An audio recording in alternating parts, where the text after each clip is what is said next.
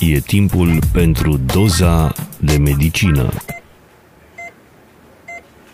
Salutare tuturor, bine v-am regăsit la o nouă ediție a podcastului Doza de Medicină. Eu sunt Angela Novăcescu. De asemenea, vă invităm să ne urmăriți și pagina de Facebook, dar și de Instagram.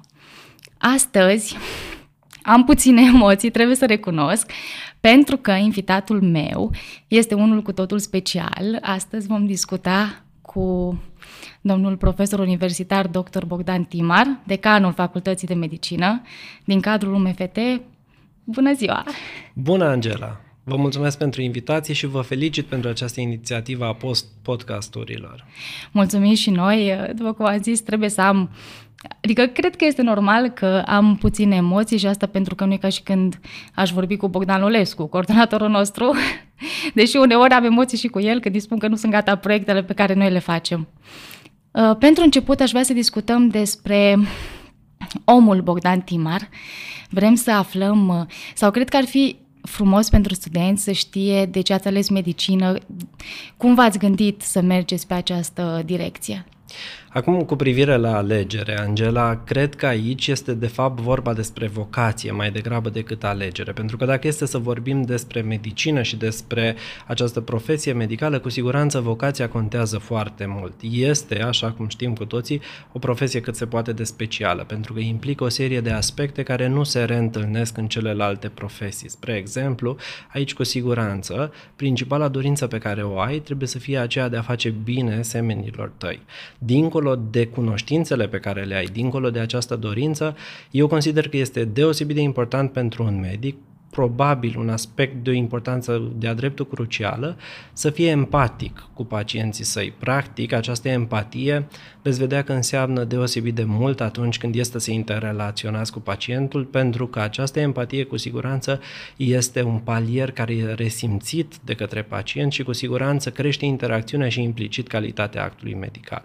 Așadar, dacă este să mă gândesc la această alegere, cred eu că de fapt a fost o vocație. Oarecum a fost o alegere implicită pe care o aveam, din dincolo de alte pasiuni, cu siguranță aici pot să menționez că oarecum poate am avut tendința la un moment dat să o iau pe altă cale din pricina unor hobby-uri, a unor pasiuni, dar mi-am dat seama că dacă este să le pun în balanță, acestea sunt hobby-uri și pasiuni și cu siguranță gândindu-mă la vocație adevărată, am simțit că această vocație este într-adevăr această profesie de medic. Și spun pasiuni sau hobby-uri pentru că aici am cochetat foarte mult timp, spre exemplu, Uh, cu domeniul IT. Îmi plăcea să lucrez în programare, am lucrat în programare în timpul liceului, Sigur că atunci programarea era ceva mai exotic decât ceea ce se întâmplă acum, pentru că nu era ceva atât de perpetu și atât de ușor a fi întâlnit uh, pe programarea și calculatorul, dar cu siguranță, gândindu-mă de fapt la ce înseamnă vocație și gândindu-mă la ceea ce înseamnă oarecum un hobby, mi-am dat seama că de fapt aceasta este diferența. Dar lucrul acesta eu zic că m-a ajutat foarte mult pentru că iată că dincolo de aceste aspecte pe care le menționam cu privire la profesia medicală, cu siguranță gândirea algoritmică, învățată atunci când era să facem uh, programare, spre exemplu, m-a ajutat atunci când aplic anumite remedii medicale și îmi dau seama că există o paralelă foarte strânsă între algoritmica pe care o știam la programare și algoritmica deciziilor medicale. Așadar, alegerea, de fapt, a fost o vocație și cred eu că vocația m-a făcut să aleg această profesie, profesia de medic. Practic, așa cum îți spuneam, de mult timp și consideram implicită această profesie pe care urma să o urmez. Cum era studentul Bogdan Timar? Uh, studentul Bogdan Timar a avut o serie de particularități comparativ cu elevul Bogdan Timar.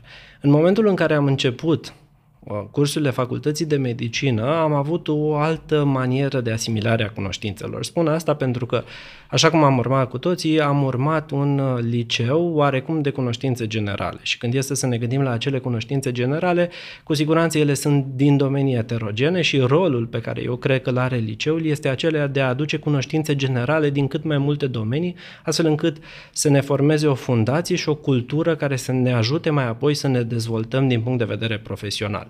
Acesta e și motivul pentru care dacă în timpul liceului eram foarte preocupat de componenta socială și de relaționare între colegi, mă ocupam, spre exemplu, de postul de radio al liceului sau mă ocupam de clubul elevilor liceului mai mult, atunci când am trecut să studiez în cadrul facultății, mi-am dat seama că studiul e deosebit de important și practic elevul Bogdan Timar s-a schimbat foarte mult în studentul Bogdan Timar care, de data aceasta, a învățat cu plăcere toate materiile din timpul facultății. Pentru că dacă în liceu vorbeam despre o serie de cunoștințe generale care doar reprezentau fundația dezvoltării ulterioare, mi-am dat seama că tot ceea ce învățăm în cadrul facultății e deosebit de important pentru a solidifica următoarea profesie pe care urma să o deprind și pe care urma să o practic tot restul vieții.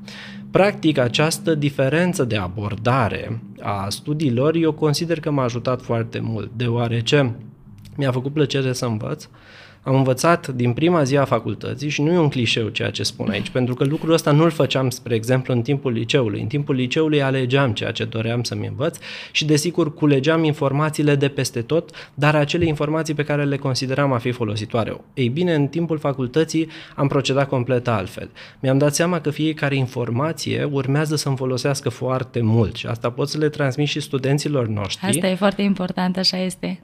Pot să vă garantez Chiar dacă la un moment dat s-ar putea să vă pară că ceea ce studiați la un anumit curs sau la o anumită materie nu are legătură cu ceea ce urmează să practicați în viitor, într-o anumită specialitate, spre exemplu, aici pot să vă contrazic și pot să vă spun cu siguranță tot ceea ce învățați și ceea ce deprindeți contează foarte mult pentru că noi tratăm persoane, nu tratăm anumite analize de laborator, nu tratăm boli, Așa este. ci tratăm oameni. Ori oamenii cu siguranță reprezintă un cumul a tot ceea ce vom vedea pe parcursul acestei facultăți. Deci, practic, iată că dacă e să fac referire la studentul Bogdan Timar, s-a schimbat foarte mult față de elevul Bogdan Timar și a schimbat filozofia de învățare și uh, Pot eu să spun din nou, fără să fiu un clișeu, dacă poate la anumite materii în timpul liceului mi se părea că e un chin să înveți, cu siguranță în timpul facultății mi-a făcut plăcere să învăț, dându-mi seama că toate aceste informații contribuie la o înțelegere globală a fenomenului la care urma să particip mai apoi.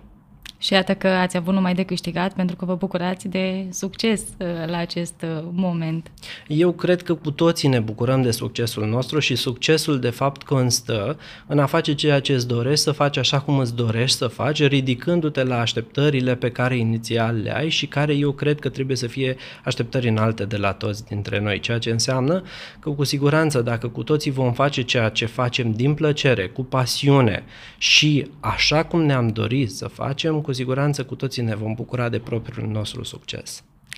Care este diferența dintre ceea ce a însemnat facultatea de medicină atunci și ceea ce este acum?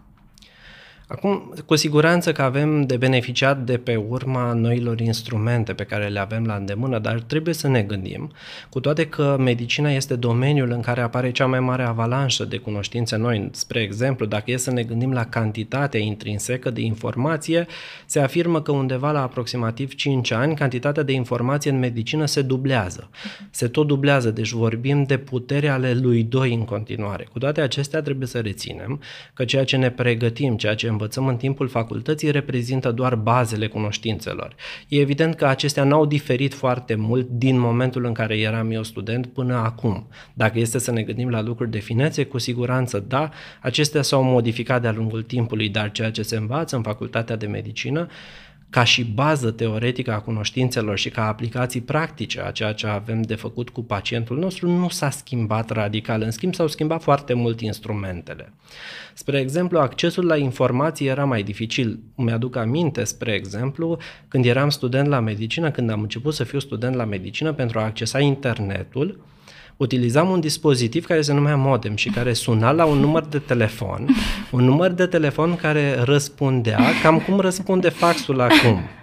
Este, sună, sună dificil. Sună dificil, viteza era foarte mică, resursele erau puține, costurile erau mari și atunci e evident că principala resursă pe care o aveam la îndemână erau cărțile Cartea. și manualele. Așa este O resursă de altfel foarte valoroasă, dar pentru a ajunge la o resursă mai largă de informație, eforturile pe care trebuia să le facem erau mult mai largi. În momentul în care am început să fiu student la medicină, nu exista YouTube, nu existau podcasturi Spotify din care să putem învăța, astfel încât trebuia să ne... YouTube-ul și podcasturile erau de fapt ceea ce ne transmiteau profesorii noștri și dacă ratai acel moment, momentul cursului, nu mai puteai să recuperezi acel curs decât probabil în următorul an. Practic, acel podcast nu mai rula decât în anul viitor, când da. acel curs era resusținut. Sigur că era o modalitate aparte față de ceea ce se întâmplă acum de transmiterea cunoștințelor, dar era o modalitate valabilă. În schimb, ceea ce înseamnă școala de medicină acum, ceea ce înseamnă facultatea de medicină acum presupune acces la niște instrumente mult mai performante, pentru că, iată, dincolo de ceea ce deprindem la cursuri și din activitatea practică, resursele practice acum sunt nelimitate de documentare.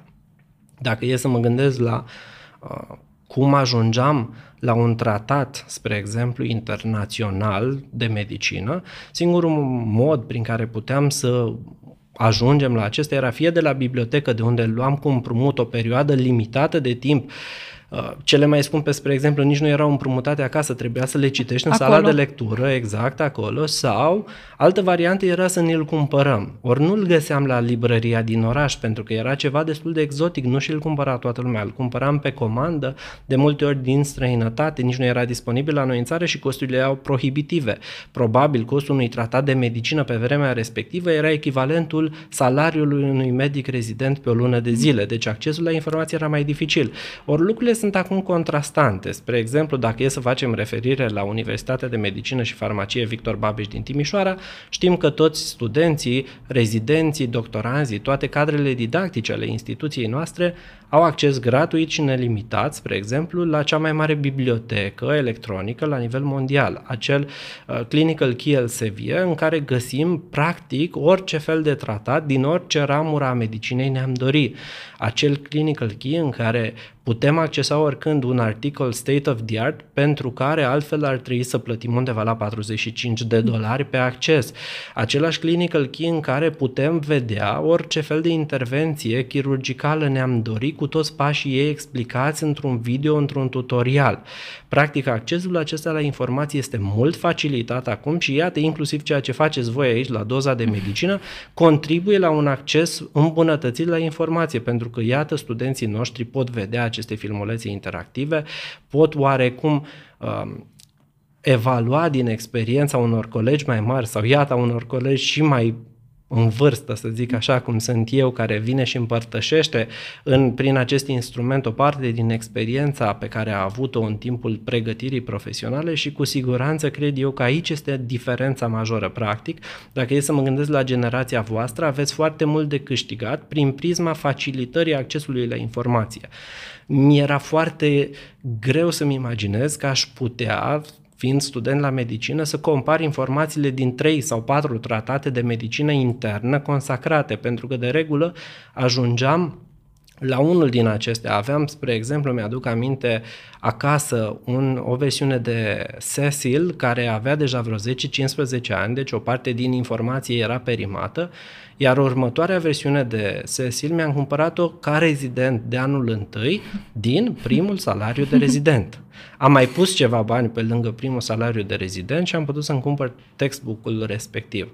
Cred eu că e foarte important să fructificați acest acces la informație pentru că cu siguranță va aduce un avantaj categoric față de modalitatea în care învăța generația noastră și fără să mai fac referire la generațiile care se pregăteau cu mulți ani înainte când, spre exemplu, accesul era foarte limitat la materiale din exteriorul țării. Da, deci nu ar trebui să ne mai plângem, practic avem toate ustensilele la îndemână.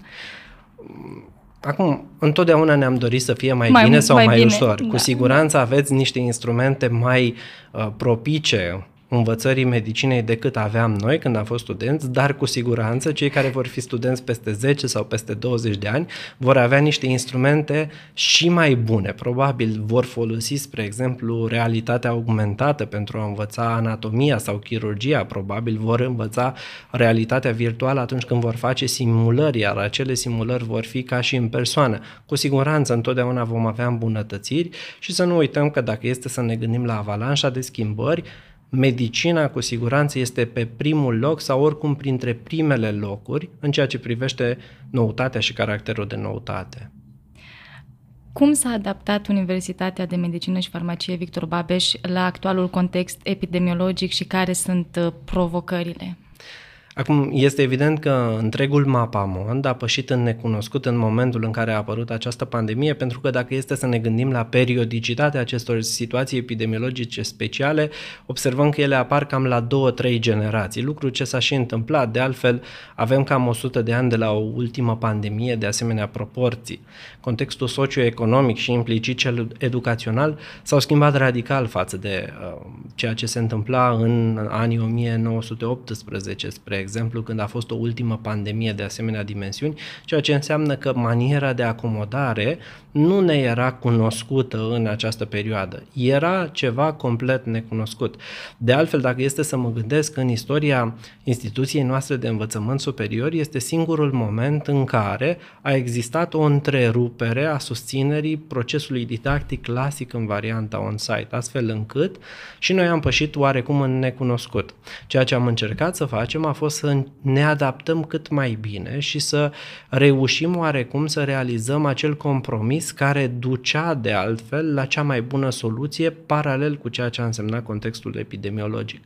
Noi am reușit să facem o schimbare foarte rapidă. Am reușit, spre exemplu, încă din primele zile ale pandemiei, când uh, Pandemia a dus la necesitatea întreruperii procesului didactic în varianta sa clasică să transferăm acest proces didactic într-o uh, variantă, într-o manieră online, care oarecum a fost rapid adoptată atât de către cadrele didactice ale instituției noastre, care au dat dovadă de foarte multă responsabilitate, cât și de studenți pe care îi felicit cu privire la maniera în care au reușit să se acomodeze la acest scenariu on-site.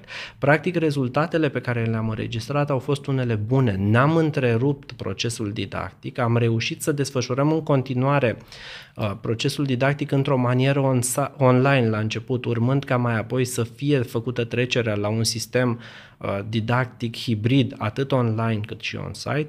Am reușit imediat să susținem uh, teze de doctorat sau teze de abilitare într-o variantă online. De altfel, am fost și prima facultate uh, de medicină din țară care a reușit să desfășoare aceste susțineri în timpul pandemiei. Am reușit să organizăm examinările studenților la distanță prin intermediul unor instrumente dedicate, care, așa cum ați văzut voi, studenții cel mai bine, n-au ridicat probleme din punct de vedere al accesului sau din punct de vedere al funcționalității, pentru că sunt soluții consacrate la nivel mondial, n-a fost ceva dezvoltat in-house, ci am mers pe o soluție anterior dezvoltată și testată, care a dat rezultate foarte bune și iată că nu ne-am împiedicat în a ne atinge scopul și dezideratul, urmându-ne traseul în acești ani de această pandemie. Practic am reușit să ne adaptăm și spun eu că adaptarea a fost una reușită, noi cu toții reușim să trecem peste aceste momente, să lucrăm în continuare în aceste momente dificile și cu siguranță să ajungem la punctul pe care ni-l dorim în condiții de maxim succes. De ce ar trebui uh, un elev să aleagă UMFT? Adică care sunt uh, argumentele pe care le pune pe masă instituția noastră de învățământ superior? Dacă este să mă gândesc la de ce să aleg Universitatea de Medicină și Farmacie Victor Babeș din Timișoara, trebuie să mă gândesc pe de o parte că este o instituție foarte dinamică. Dacă e să mă gândesc la celelalte instituții similare din țară, Universitatea de Medicină și Farmacie Victor Babeș din Timișoara dă dovadă de un real dinamism. Practic, lucrurile sunt într-o schimbare accelerată, ne îndreptăm și adoptăm cu cel mai mare interes noile tehnologii și noile tendințe și mai mult decât atât, această deschidere către nou, această deschidere în direcția tendințelor va încerca să aducă un important, ceea ce numesc eu, wow factor. Practic ne vom îndrepta filozofia de lucru exact înspre cerințele actuale, care să fie la nivel de vârf din punct de vedere academic, dar care să corespundă și așteptărilor studenților noștri practic, pe lângă rezultatele foarte bune pe care le avem, pe lângă tradiția care este una consacrată, pe lângă baza materială deosebită și corpul academic care este foarte bine pregătit, să nu uităm că majoritatea spitalelor din oraș lucrează cu medici care sunt cadre didactice ale instituției noastre, să nu uităm că instituția noastră pune la dispoziție spitalelor din oraș aparatură de ultimă generație, care cu siguranță nu este întâlnită într-un spital care nu este spital universitar, încercăm oarecum să aducem această dinamică și să facem instituția noastră una dezirabilă, astfel încât toți studenții să se și simtă bine și să fie mândri că sunt studenții instituției noastre. Care sunt uh, planurile pe termen scurt, mediu, lung? Ale instituției? Da.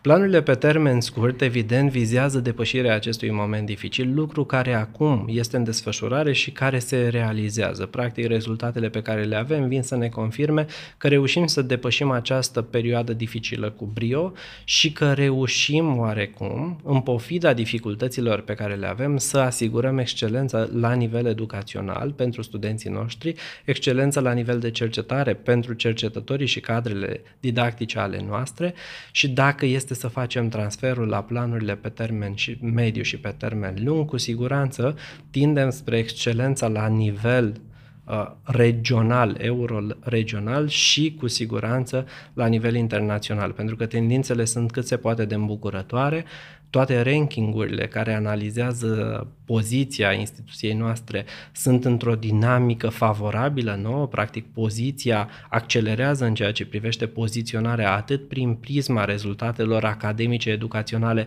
cât și prin prisma rezultatelor cercetărilor științifice și cu siguranță e foarte important că această dezvoltare merge în paralel cu dezvoltarea patrimonială, pentru că instituția noastră vine și va veni cu importante surprize în ceea ce privește dezvoltarea bazei materiale, care este folosită ca suport pentru uh, activitatea educațională, cât și pentru componenta științifică de cercetare pe care noi avem. Practic, ceea ce ne dorim este ca în termen mediu, aș spune, nu neapărat în termen lung, și lucrurile sunt foarte aproape de a se întâmpla, să punem la dispoziție întreaga infrastructură necesară tuturor afiliaților noștri, fie că vorbim de studenți, doctoranți, rezidenți, cadre didactice, cercetători postdoctorali, necesară oricărui tip de cercetare, ei și-o doresc sau și-o imaginează. Practic, noi să reușim să punem la dispoziție infrastructura necesară, colegii noștri doar fiind necesar să implementeze ideile pe care le au, astfel încât dezvoltarea lor profesională să fie una așa cum și-o și așa cum ne-o dorim. Domnule profesor, o ultimă întrebare. Ce le transmiteți ascultătorilor noștri? Le transmit să fie la fel de responsabili ca și până acum, pentru că aceasta cu siguranță este cheia succesului în medicină, această responsabilitate de care dăm dovadă, fie că vorbim de modalitatea în care ne pregătim, ne comportăm sau ne dezvoltăm profesional, cu siguranță este cheia succesului în medicină și această responsabilitate, gândindu-mă că acest podcast este dedicat în primul rând studenților, este cu atât mai importantă lor, responsabilitate care, așa cum spuneam, cu siguranță va fi cheia succesului. Mulțumesc foarte mult că ați acceptat invitația noastră. Vă mai așteptăm. Mulțumim și pentru că ne susțineți în uh, ceea ce privește proiectul Doza de Medicină. Și eu vă mulțumesc pentru invitație și mă bucur că, iată, studenții noștri, studenții Facultății de Medicină, duc la bun sfârșit aceste proiecte, proiecte care, iată, fără a discuta sau fără a ne uh, face un plan împreună, se sincronizează în ceea ce privește dezideratul atât instituțional al Facultății de Medicină, cât și, iată, a studenților noștri. Vă mulțumesc și vouă că ne-ați ascultat și iată că n-a fost o discuție plictisitoare, este plină de informații importante uh, care cu siguranță ne ajută pe noi toți. Vă invit uh, de altfel să ne urmăriți și pe Facebook și pe Instagram, ca de fiecare dată acolo am pregătit pentru voi surprize uh, și vom pregăti și pentru următoarea perioadă diferite materiale informative. Așadar, până data viitoare, vă doresc numai bine!